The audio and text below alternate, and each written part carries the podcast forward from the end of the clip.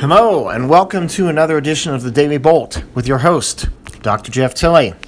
Today's topic a discovery that's truly Byzantine. Sit back and relax and enjoy today's edition of the Daily Bolt. So, uh, this is actually a news item from the world of archaeology, which I don't often talk about in this podcast because I'm a physical scientist primarily.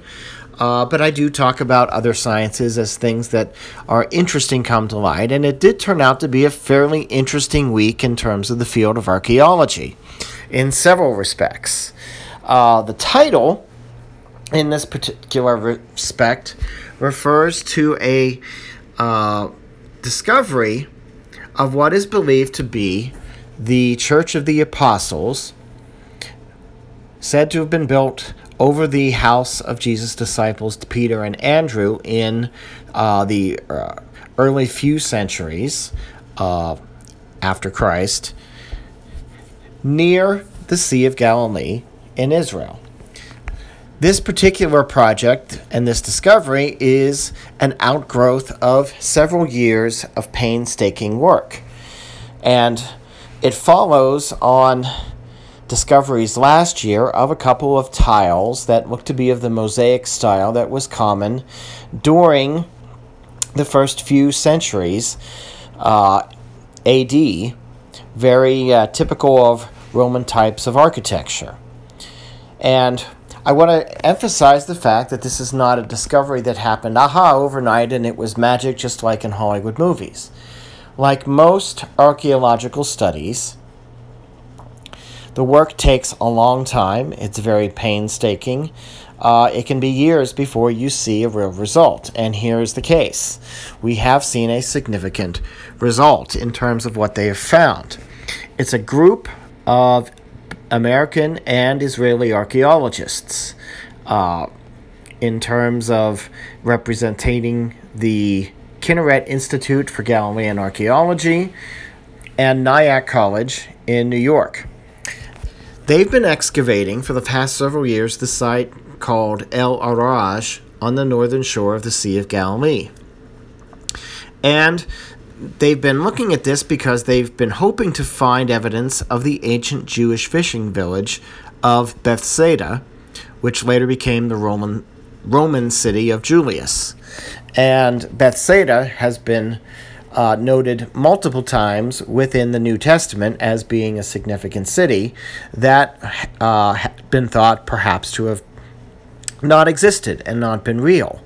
And the fact that they're finding evidence of the Church of the Apostles, which was believed to be at Bethsaida, definitely strengthens the case that they have indeed found uh, the city of Bethsaida. So, the previous annual excavations at the El Araj site had found pieces of marble. They had found uh, uh, small glass blocks that were called tesserae. These were used uh, primarily in wall mosaics, and uh, pieces of what are believed to have been floor mosaics. And they believed to have found some significant sections of the church's mosaic floors. Uh, they would have been buried for probably about 1,500 years, perhaps more. And there's a picture, if you ever want to look, if you want to Google this, you can see a picture of the mosaic floor at this particular site. And it's mostly white tiles with some darker tiles in uh, a diagonal uh, diamond type of a pattern. And it's at the site that early Christian pilgrims had mentioned, had, had referenced as being the location of the Church of the Apostles.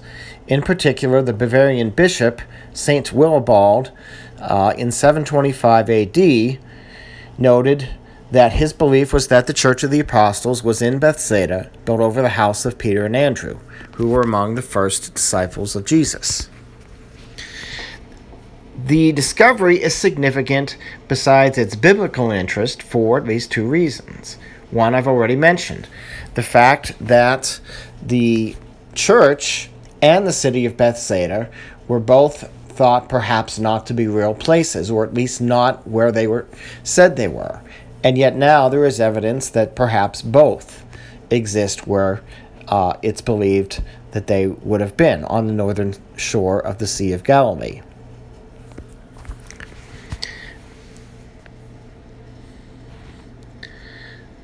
The second is that if the church is there, the rest of the city is there, and then probably also remnants of the later Roman city of Julias, which really became came to the fore within the early centuries AD. Basically, uh, Bethsaida, along with the rest of Israel, was occupied and taken over by the Romans. And in some cases, the Romans destroyed some of the existing cities, built new cities on top of them, occupied them, gave them new names. And perhaps there is both. So, interestingly, this is not the only significant archaeological discovery of the past week. We come now on to the North American continent, and archaeologists in Michigan have found part of an 18th century musket at what is believed to be a colonial era fort.